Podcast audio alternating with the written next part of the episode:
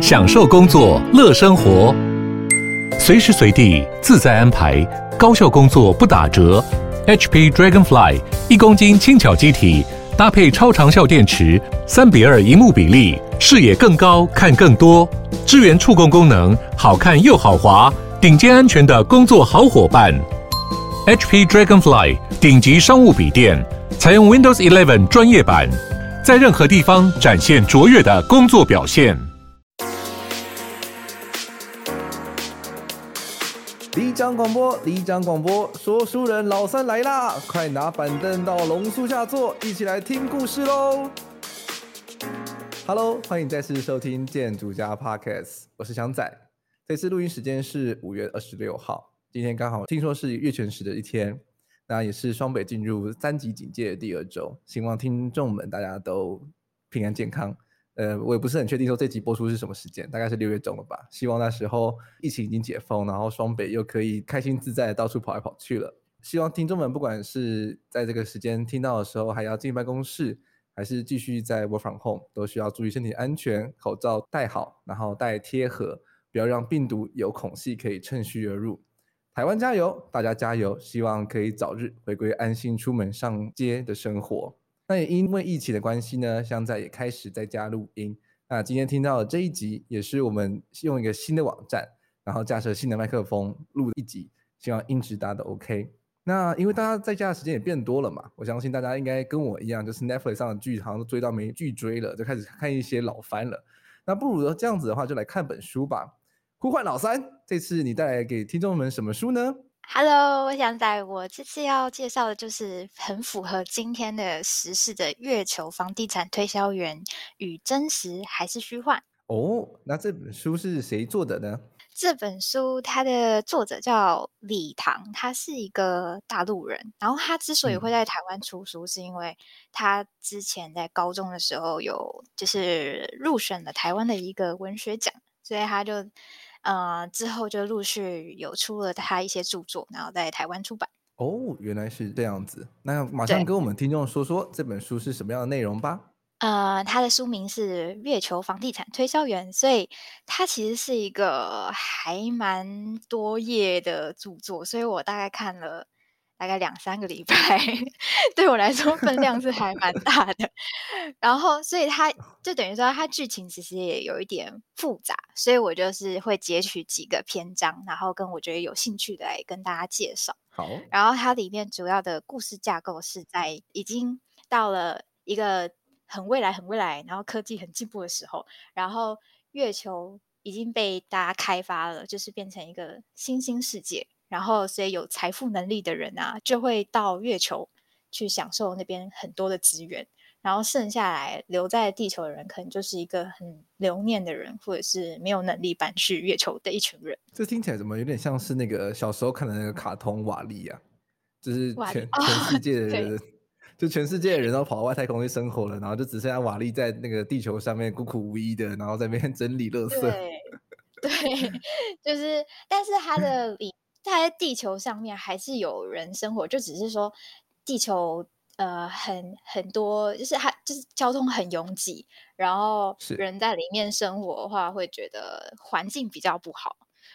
然后所以就有蛮多人就是去月球自产移民，那里面的。主要的几个角色，就是第一个就是主角，他叫白河，然后他是月球房地产的推销员，所以他就每天就是跟别人介绍说，哦，月球哪一块地还还有在卖啊，然后你可以去那边这样子。然后另外两个角色是他的朋友，一个就是他的是也是要买地球一块地的客户，然后另外还有一个是他的侦探好。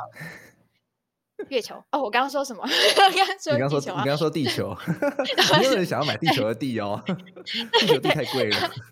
对，然后他就是呃，他的好朋友陈迪，就是他的其中一个客户，然后他就是也是要买月球上面的一块地，然后另外一个好朋友是侦探，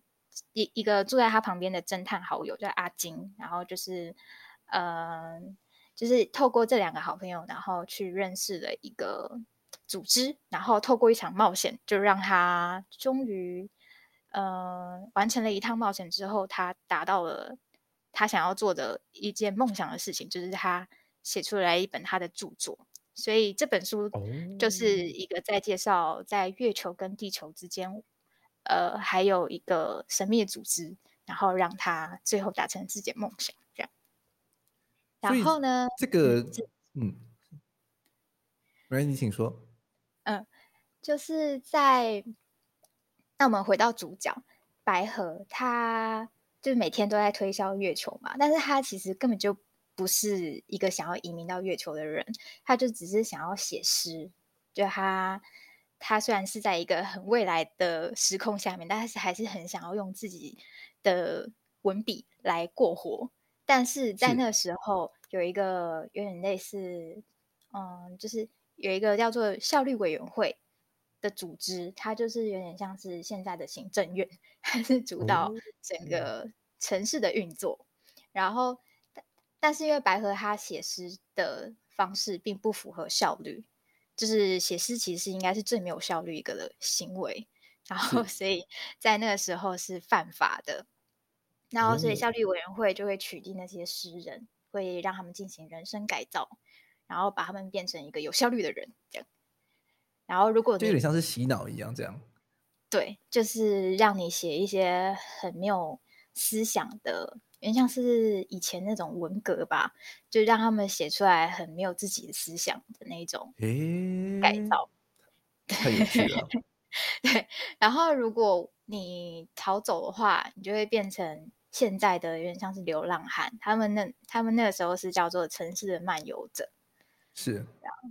然后，所以白河就一直都是被效率委员会列入观察名单的一个人。然后。但是他在某一天的时候遇到了他的那个客户，就是陈迪。然后陈迪呢，他是一个妈宝，就是因为因为他被他的妈妈控制住了，所以他想要逃离家庭，赶快到月球。所以他就是想要打算移民月球，他就去找了白河，就是先请白河收留他，先住在白河家。然后所以白河也就认识了这一位人物陈迪。然后后来还有一个侦探。他的旁边住的是一个很爱打电动，然后同时也是一个侦探的好朋友，叫阿金。然后呢，阿金就是呃，一天到晚都会在在自己的房间里面，就是进去一个他很喜欢打游戏，所以他都会一整天都不出门，因为像是我们现在宅男吧。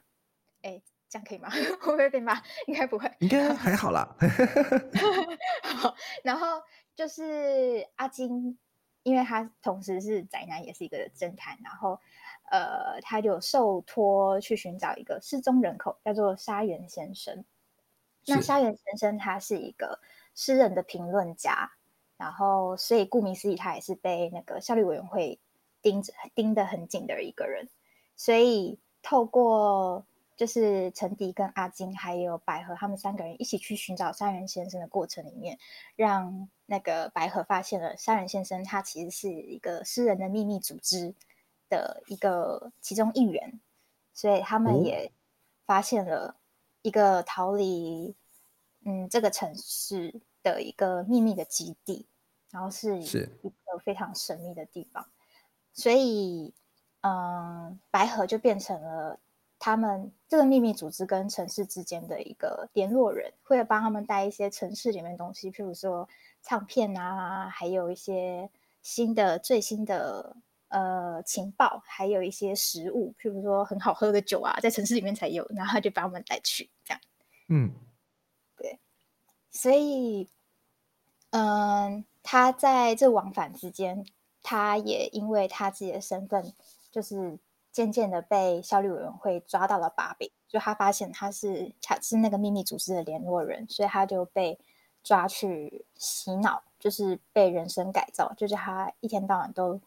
嗯、呃，在一个很小的空间里面去写作，而且那个写作的空间是在他梦境里面，就，诶，很可怕，这么有趣，对。然后他写完，他他后来之所以被之所以逃可以逃出来，是他的那个两个好朋友透过去打游戏，然后在游戏里面去把他救出来。哦，这么有趣，所以他就是，这这后半段故事是反而是架构在一个虚拟的世界里面。对，就是从一个真实世界里面，然后被困在一个虚拟的空间里面，然后他们两个好朋友是因为进去游戏里面去分散呃那些效力委员会的人的注意力，然后把他们在梦境里面杀掉他们，然后不是真的杀，就是就是在游戏里面杀掉他们，然后让是让百合在实体里面被救出来。哦，所以他们当去救百合的时候，其实他的身体是没有到那个空间里面去的，而是以就是虚拟的方式去拯救他。对，就是呃有同时，但但是他们两个是先去梦境里面，然后先把他叫醒，醒来之后他才可以真实的逃脱那个空间。然后白河也因为逃出来之后，他才发现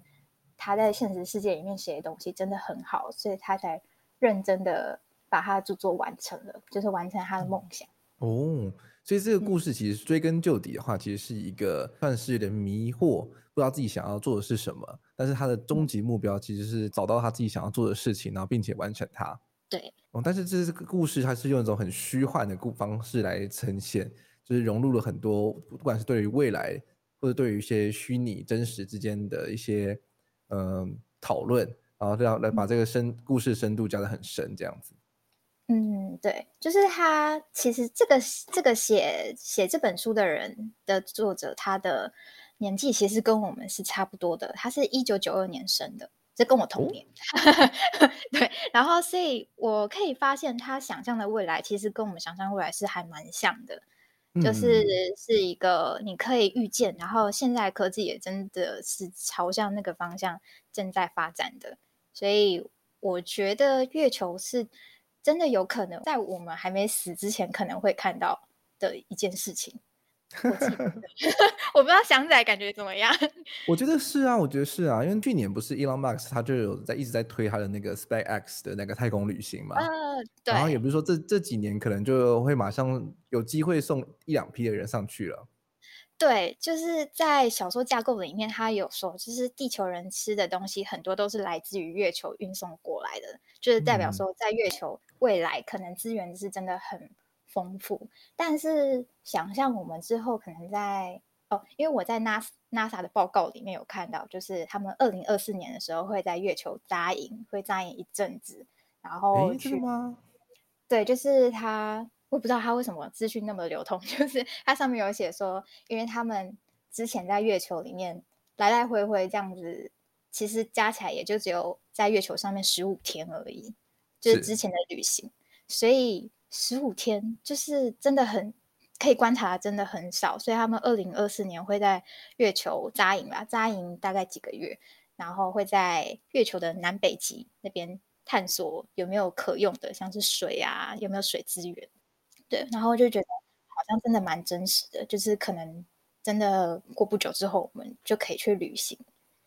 对啊，因为其实这几年地球的状况，其实大家也知道越来越多嘛。像台湾在五月的时候就面临到了很多气气候异常所造成的状况，不管是水患也好，或者是就天气非常非常的炎热等等的状况，其实就是可以想的，只是大家在地球的条件越来越不适合人居住的状况之下，一定会想要赶快积极的去。发展一些太空的世界，看能不能就是有部分人的人就是移居到不同的的星球去。嗯，我自己也会蛮想要去看看从月球然后往地球看的感觉到底是怎么样子。就是我还是没办法看到那个球体，就是那个圆形，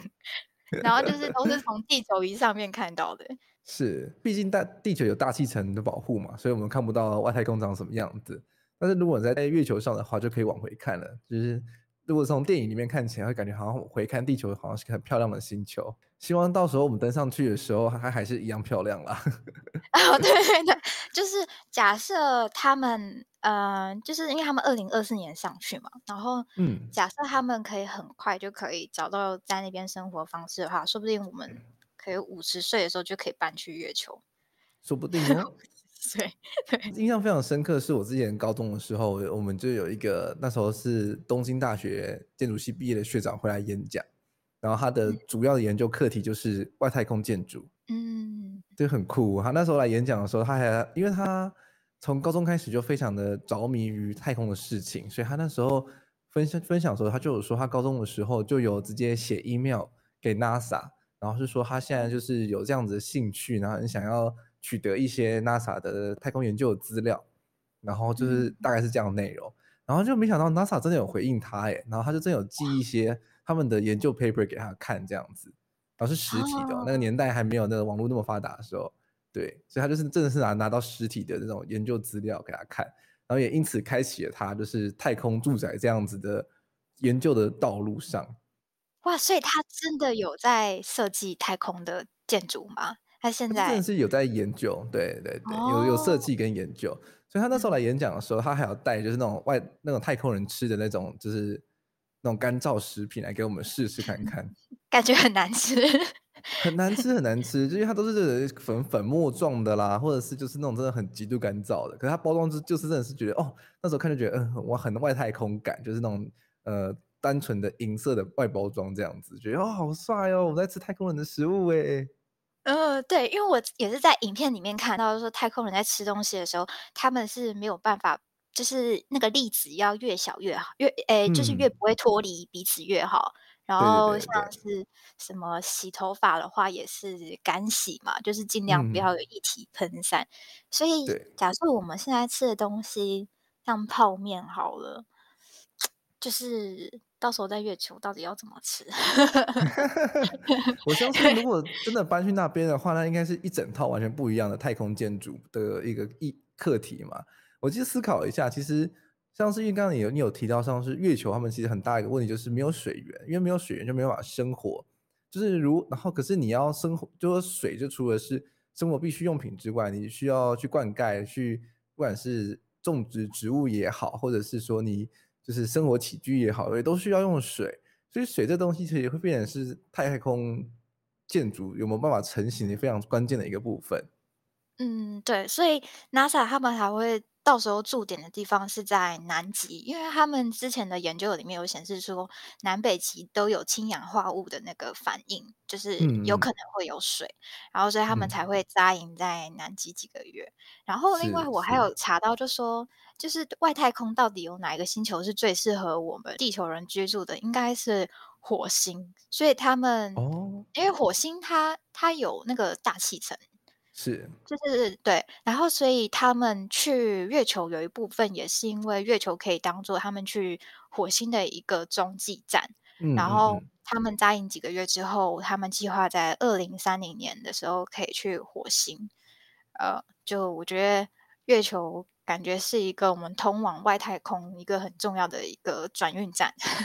对，没错。刚刚有提到说，就是外太空他们其实非是一个算是非常极端的环境嘛。很多课题要克服的，就还有包含像是建筑的外，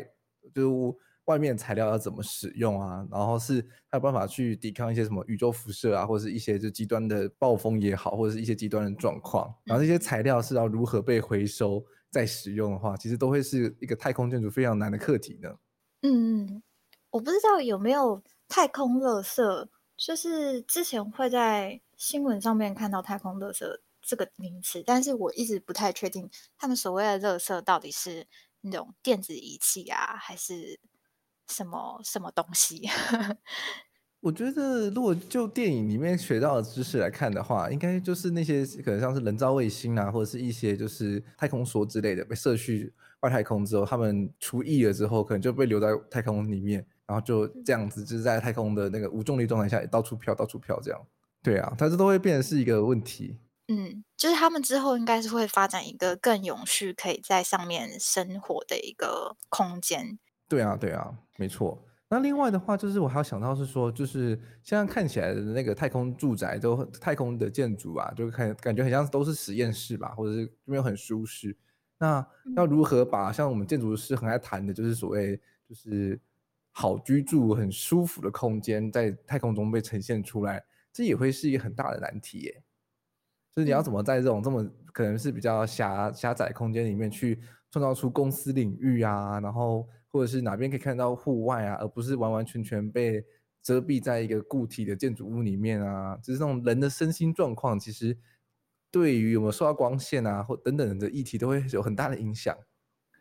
对，就是他到底他怎么感觉到时间在流逝，我也是。一直很好奇，在月球上面可不可以感受到几点？现在是几点这件事情？然后就是说他们在里面生活的时候，呃，因为我看到影片里面是，就像是太空人他们在太空舱里面生活的时候，他们都是透过无线电来沟通，所以他们会在里面讲说，就是现现在是什么时候，就是透过讲话沟通来知道他们彼此是在哪一天这样子，就是待在月球上面第几天。然后我觉得，说不定之后月球上面的时间会是从他们创创立一个居住部落的的那一天开始，有点像是西元第几年这样子。是一个新的也开始。对，我觉得说不定这样是会蛮好玩的，就是是一个阿姆斯壮元年这样子。对对对对。然后他们，而且我觉得我很就是怕说。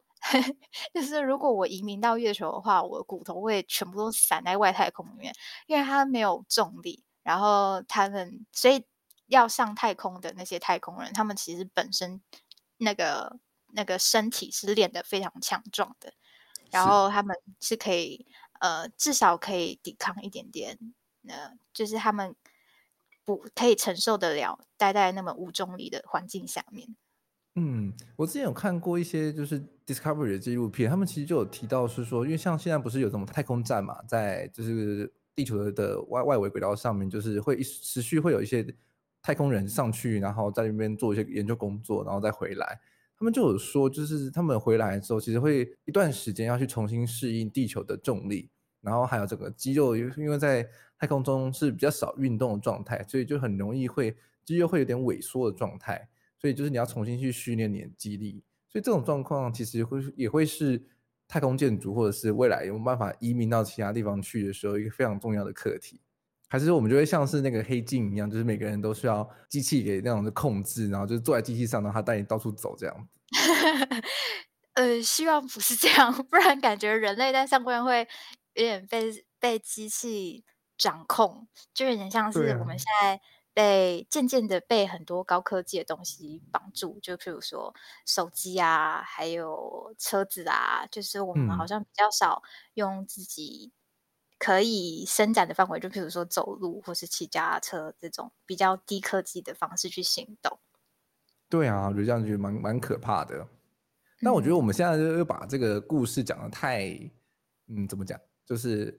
太现实了。我们应该要把它讲得虚幻一点点。那这这本书里面又提到了一个什么样的高科技的东西呢？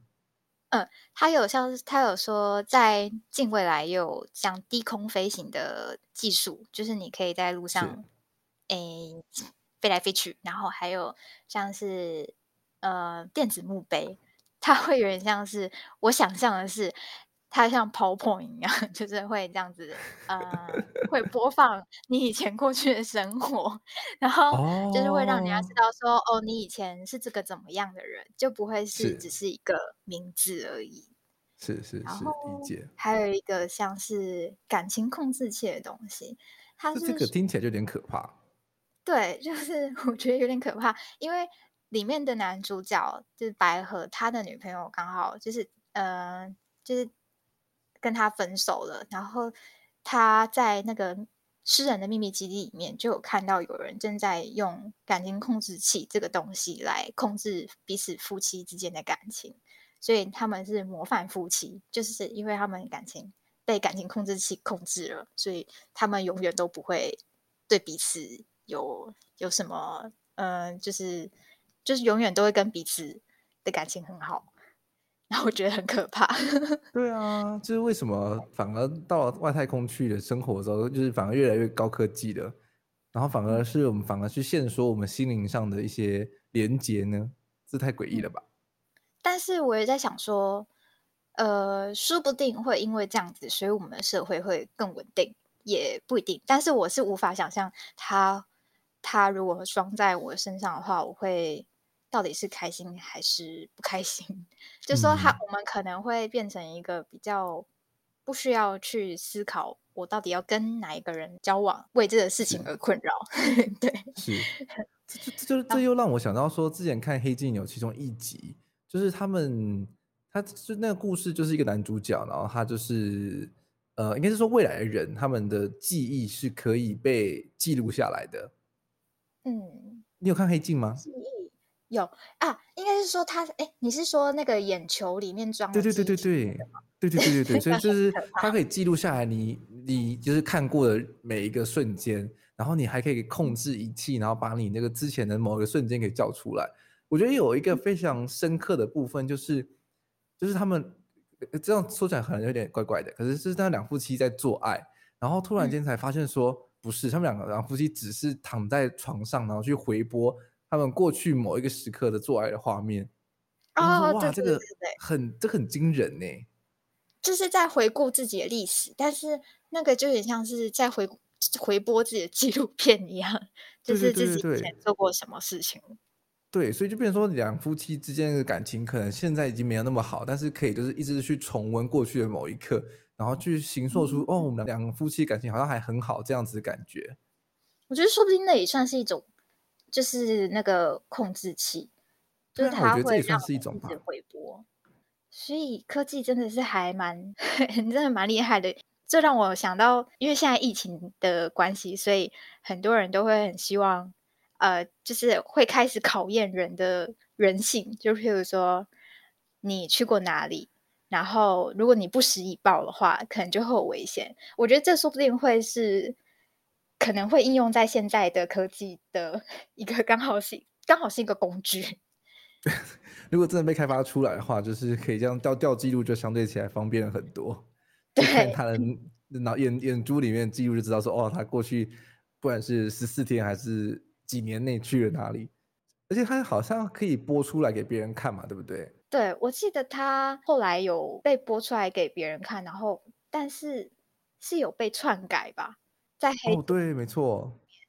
对对对，是。所以我如果是我的话，我会想要开发的是，就是它可以观察我们的梦境，就是你在梦境里面的时候，你其实也分不出来你是在真实还是在虚幻。然后像是在小说里面的话，他有说到他们的一个规定，就是说你在虚拟的这场景里面，他们不会放置月亮，因为月亮是唯一一个提醒你不是在真实世界里面的元素。嗯，对。然后所以我觉得，如果我在虚在虚拟的世界里面，然后当我回到真实世界里面的时候，它可以告诉我我在梦境里面的过去。就是可以有一份记录表，或是一个影片，让我回顾我以前做梦的时候到底梦过什么，然后说不定会反映到真实世界里面。其实我在想什么，我觉得应该蛮有趣的，因为梦境通常会反映真实的现象。诶，这也蛮有趣的想法的耶。我我就是想想到说，之前就有看过有一些什么。什么成功人士的什么一百法则之类的，好像就有说什么，就是有一些成功的人士啊，他们的习惯就是他们在睡前的时候会把他们待处理的事情全部想一遍，然后再去睡觉。然后他们说，就是梦境的时候，梦里的自己也会同时有点像是在是逼迫梦里自己去工作一样，然后就把那些 待处理的事情也是在处理完，然后早早上起床的时候就说啊，事情都处理好了，想好了这样子，然后就可以去马上做决策。那真的蛮累的，因为我有认识一个朋友，就是。呃，他说他睡觉的话都是在建模型，就是他都在建。吗？对，他在梦里面接 gracehapper 跟见 Rabbit，然后 他早上起来的时候，他就会突然想到他可以怎么建那个东西。天哪！我我觉得那很强，但是我觉得他应该还蛮累的，因为他建筑狂热分子哎。对，就是他在做梦，他还在加班，我觉得很可怕，因为他真实世界也都一直在加班。哇，这也真的是工作到了某种程度以上之后无止境加班的一种状况哎。对，就是像小说里面，就是白河，因为他被那个效率委员会绑到那个一个改造的空间里面，然后就他他们就让他在睡梦里面一直逼他写一些很。没有思考的东西，就是单纯为了娱乐大众而写的一些剧作。然后，所以他也在里面，就是，嗯，他甚至也会爱上那种一直在里面写作，然后一直当做劳工的感觉。可是后来他跳跳脱了虚拟的虚拟的环境里面的时候，他才发现，原来他之前在里面做的事情，就是跟他现在是相反的。就说不定梦境会让人是一个很好尝试错误的一个环境。嗯，对。然后，所以你可能在梦里面加班的时候，你建模建错了，然后隔天早上你就会发现另外一个方式可以去建模型。就有点像是因为在梦里面的话，你的精力是无限值这样子，所以就是如果当一个人被无限困在梦境里面的话，你就有无限的能量可以去反复做，不管是同一件事情也好，或者是反复做不同的事情也好，就是时间是无限的这样子。对，就是一个很很不真实的东西，竟然也会影响到我们真实的行为跟思考，嗯、我觉得是还蛮奇妙一件事情。说不定我们之后科技可以发展到变成虚拟的东西是有功能的，对于我们现在。真实的环境，我期待那一天的到来。这样感觉就是 白天可以省很多时间。对，可能翔仔可以在睡梦中先想好大纲，然后白天都在录音，这样子就是没有错。来的时候，然后然后最好是说那个系统它可以顺把我在想的那些大纲都打打出来，然后就早上看说哦，大纲大纲已经打好了，就是那个 Word 档 send 出去。那真的是事半功倍，很厉害。对啊，或者是说，就是我们在脑晚上睡觉的时候，就在头脑都在想 CAD，就是就他就把你那个建筑造型啊、平面啊都都都想好了，然后他就直接帮你生成，然后早上起床的时候就哦，都画好了。嗯，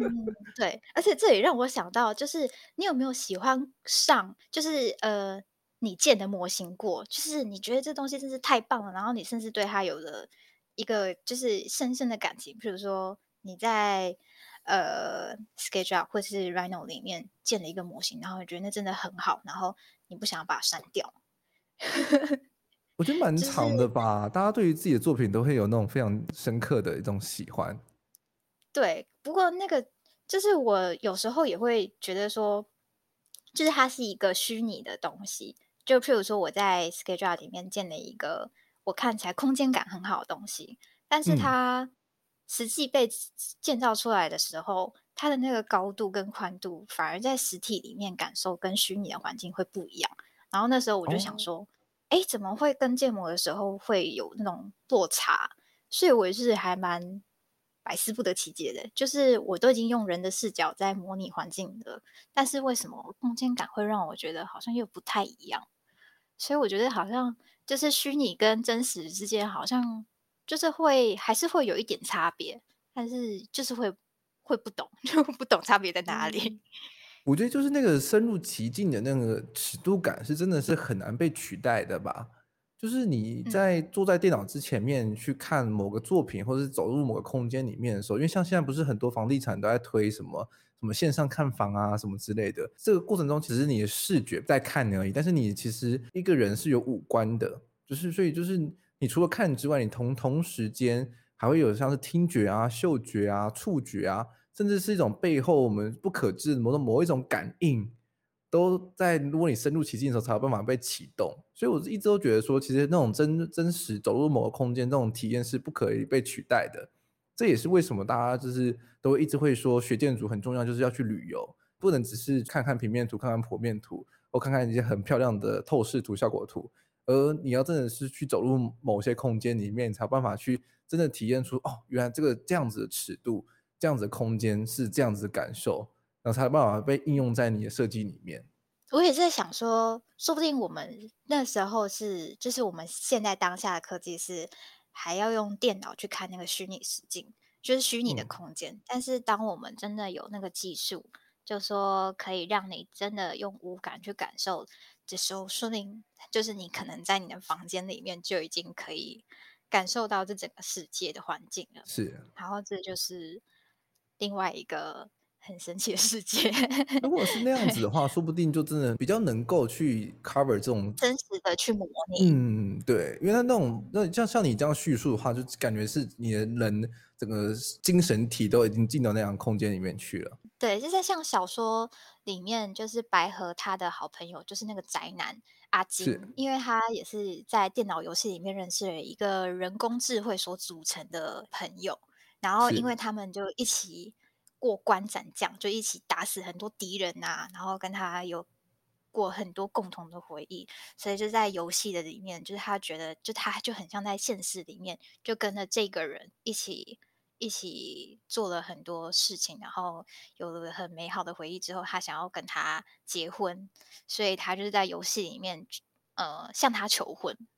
然后向他求婚之后，哦、对，就是求婚的当下，那个女生就是，嗯、呃，就真的答应他了，但是他跟他说。他是由人工智慧所组成的，就他只是一个序码。嗯、然后，但是，所以他就跟那个阿金说：“那你这样子还要娶我吗？”然后阿金就说：“他在虚拟的世界里面，还是可以感受到他对他的感情，所以，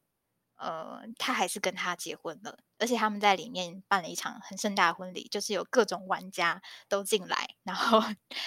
帮他，就是见证了这场婚礼。天哪！”然后我觉得，说不定假设我们的软体真的可以发展到那样的程度的话，说不定我们在未来也会有这种事情发生。嗯，现在光是现在的一些 RPG 游戏就已经有这样的状况了，就是大家会在那个虚拟世界里面彼此认识，然后就是还说我们结婚吧这样子。但是是不是都目前是只是 维持在那个游线上游戏里面啦？但如果真的像那样子状况的话，就就很像是史蒂芬史蒂夫拍了一部电影，就是一级玩家里面的状况啊。就每个人都是用深入其境的到那个虚拟世界里面去，啊、然后你也可能因为音乐场合认识某个人，嗯、然后彼此互相冒险之后，就对他产生了爱意。但当然，你爱的到底是在游戏里面的那个人呢，还是在真实世界里面的那个人呢？真的很难讲哎。对，就是有可能那个人他不是人，就是也有可能是男生。对，因为他们在里面一切都是被可以被设定的，然后。但是我也在想说，既然我们的感情好像有时候会在虚拟的世界里面会产生，然后现实世界也会有，那感觉对于就是那个感情好像是不可否认的，就是对于那个人或是那个物件，嗯，就不管他是男是女，都会有有一种感情，所以在里面结婚，我觉得也是 应该，我是也觉得蛮好的啦，只是。会有很多我们想象不到的法律的问题会发生而已。我相信到未来的时候呢，这一切都不是问题了呢。对，而且我觉得现在是的确真的也有，嗯嗯，就举例来说，像是日本的的 YouTuber，嗯，现在有很多是虚拟的，就是他是一个虚拟的偶像。哦，虚拟网红，对。对，就是他好像叫做 VTuber，是，所以。我觉得真的很惊讶，就是那么多人会去支支持他们，而且，呃，因为疫情的关系，反而他们的粉丝数就是倍增，嗯嗯，然后让很多人都开始关关注 VTuber，然后愿意去付钱给他们，是，然后渐渐的爱上他们。对，没错，就是这样子，在科技不断进化的状况之下，其实真实跟虚拟的。彼此中间的这个界限其实是是越来越模糊的，就也会分不清楚到底真实跟虚幻到底是在的界限到底在哪里。对对对，没错。所以如果像像你自己现在觉得，你会想要待在真实世界里面，还是待在一个虚拟世界里面？我觉得说不定我会想要待在虚拟的模式一阵子，因 为像是呃旅游哦，就是去旅游几个月，是我会觉得蛮好玩的。哦，因为我可以，我可以脱离我这个环境，因为毕竟现在大家都困在家里，所以会有一种好像很孤单，然后都是自己一个人的感觉。嗯，如果确实在这个时间点，然后科技已经成熟，让大家都可以进到一个某种虚拟世界里面，然后在那个世界里面是没有疫情的，大家彼此都可以很开心的拥抱啊，然后交流啊，但真的会是一个蛮好的一个那个世界大同的一个一个村庄的感觉。嗯，对。就是会，只要不要有月球就好了，就会提醒我说，呃，这不是真的，就叫我偶尔还是要出来一下，就 OK 了。以 后或许你是要在真实世界里面准准备一个那那个陀螺。哦，oh, 对对对，像那个 Interstellar 那个电影，对对对对。哎，不是不是不是不是 Interstellar，是那个 Inception，说错了。呃，对对对，就是类似像是嗯、呃、电影里面会出现的，像是哎。我不知道翔仔有没有看过《银翼杀手》跟《第五元素》那种场景，是，对，就我也蛮期待在未来可以看到那种交通很繁忙，但是因为科技的发展，所以你可以完全很畅通的在空中飞行，然后你可以因为科技，所以你可以行动自如。嗯，我相信到那样的状况的时候，整个建筑产业的发展也会变得非常不一样吧。就现在我们现在都会觉得说啊，盖个什么一百层楼是一件很高难度的工程了，就是大家都哦，大家都很尽力了，就是很多什么结构问题要解决啊。可到那个时候，就是整个交通立体化了之后，好像盖个什么两百层、三百层，然后甚至碰触到大气层。好像都不是一个很困难的事情了的。嗯，这让我突然想到上一集我们录的那个 Lego，我把它称作 Lego House，嗯，就是那个正在被拆除的。对，就是说不定在未来其实是会被一直复制的模式，就是它之后可能会被越盖越高。哦，你说那个那个中银大楼吗？对对对，对因为我觉得它很可爱，就我觉得它未来应该可以被发展出来。我觉得蛮有机会的啊，因为其实它的概念其实是非常好的。代谢派那个时代提出来的很多概念，其实我觉得是非常具有远远瞻性的。只是我们目前的科技跟使用习惯没办法去顺畅的去跑那样一套模型而已。嗯，对，对啊，说来好可惜哦，就是那个那栋建筑要被拆掉，我都还没看还没亲眼看过它。对，我也是。就希望未来之后会有更多神奇的建筑，然后我们可以在里面。没错，那如果到那个时候，我们人的感情跟机器感情被融合在一起的话，哇，那个世界一定是非常的神秘，这些多彩多姿的。嗯，然后你也有可能可以跟机器人谈恋爱，或者是呃跟机器人说话，然后你有一个，你有就是大家的人际生活说不定会变得更加的多彩多姿。诶，说到跟机器人说话，就让我想到有一个 MV，我非常推荐大家有空可以去听看看，是郭顶的《水星记》，不知道你有没有听过？哦，有。他的 MV 非常非常棒，就根本像是一个小影机一样。大概讲一下，就是他的水那个那他的 MV 呢，是一开始的话是一个妈妈，她就是有一点就是抑郁寡欢，然后每天都很不开心，然后就因此的小女孩，她就是有可能可能是去网络上网购了某一种特殊的设备。然后就帮他妈妈安装上了，然后就是安装上这个设备呢，就是可以让妈妈眼睛看出去的时候看到的那个某某一个机器人，变成是她老公的样子，因为她老公可能是在某一刻就是过世了这样子，所以她才这样郁郁寡欢。然后所以就因此呢，他们家庭又再次美满，就是妈妈，然后机器人老公，然后跟女儿就是开始过了开心快乐的日子，然后妈妈也就是开始就每一天很有活力啊，然后慢慢的做复健啊，就越来越好这样。然后有一天呢，就他们去公园玩的时候，然后就不小心就是，呃，被我忘记是被车撞了，还是说就是某一个瞬间，他的就刺激到他脑部，所以他的那一个就是感知的那个器具呢就断线了，所以他就突然间发现说，他之前那些快乐的的这段时光一。的那些对象啊，其实都是机器人，替代的系统坏掉，她发现说，原来她这段时间就是以为看到她老公的，其实都是机器人这样子。所以她就是机透过机器人去疗愈自己，但是后来还是没有办法让她面对真实。嗯，因为是她女儿帮她安装上，她其实不知道，所以她那时候那时候 对她那时候就是以为是是哦，她有点像老她老公死而复生这样子吧，所以她就是跟慢慢的就跟这个、嗯、这个。虚拟老公就是也不是虚拟啦，就是说就是。重新就感觉到哦生生活再次被充满了这样子，但后来发现说什么她竟然这段时间陪伴她的那个人其实只是是机器人，她老公其实还是是过世的的，她就变她就没办法承受，所以然后就后后来就是不小心在浴室滑倒，然后可能也过世了吧，然后后来就变成说那小女孩呢就是靠着两个机器人。然后去催眠自己，就是他爸爸妈妈都还健在这样子。哦，好悲伤哦。对，就是如果让我一直在死之前都还是那个机器人的话，我会觉得，就是我老公还是一直都在我旁边。嗯嗯。就是彻头彻尾，不要让我发现就好了。对啊，我可以被欺骗很久。对，所以这未来世界其实蛮可怕。如果大家就是现在在家里面在收听这一集的话，刚好这边算是算是。讨论到一段落，可以马上去 YouTube 上搜寻郭顶的《水星记》，这个 MV 真的非常非常推荐大家收看，很感人，很感人，而且我记得蛮好听的。对，而且歌也很好听，真的很棒。希望大家在家里都不孤单，可以有有音乐或是有我们来陪你们。没错，诶，说到虚拟游戏啊，其实最近有蛮多国外开发的一些网站，是可以让整个公司里面的人就是一起在一个虚拟的办公室里面互动。然后做一些小游戏。哦，就是我的我的影像会在里面吗？嗯、呃，不会不会不会，就是它变成是说你是在网络上创造一个虚拟的办公室，然后你可以安排就是办公桌啊，哦、然后有电脑啊，然后有游戏间这样子，然后就是每个人都会是一个虚拟的玩家，哦、然后就是可以控制那个玩家在办公室里面跑来跑去跑来跑去这样子，然后你就可以去跟有点像 Switch 一样，跟 Switch Switch 哦，就有点像是那个叫那个叫什么村庄的那个。哦，我是玩过那个 Switch 的 Cooking，就是你要在里面负责分工主厨，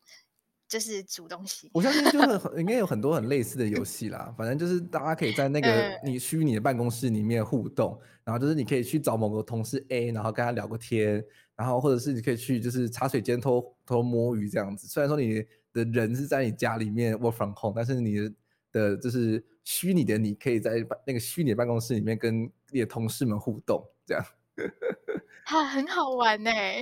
因为我相信没有在同一个空间里面感觉。对对对，没错。所以我会把这个连接放在我们的节目资讯栏里面。如果大家就是这个时间点，如果还真的是 work from home 的话，大家可以去用这个连接，然后去跟你的同事们去创造一个虚拟的办公室，然后彼此互动，让大家那种 working together 的感觉不要不见。啊，那可以一起打老板的那种，就是里面可以互相残杀吗？呃，是没有这个设定啦，等你开发喽。哦，我就是可以跟现实世界相反的动作蛮有趣。这个有点，这个变得有点可怕，这可能跟他原本的设立的初衷有点有点违背，他就变成什么学、哦、学习办公室这样子，太太怪了吧？对，因为像我们这个礼拜都是一直就是线上会议，所以你偶尔会觉得就是感受不到他真实的情绪，而且因为你就是上线一下子，嗯，所以如果有那个软体的话，你就会随时观察他的动静，我觉得还蛮好玩。对啊，因为其实像是像我们这次第一次尝试那个线上录音，其实我就觉得我自己是比较喜欢面对面录音的，我觉得面对面录音才有办法观察到很多更直接的反应。对，就是如果是。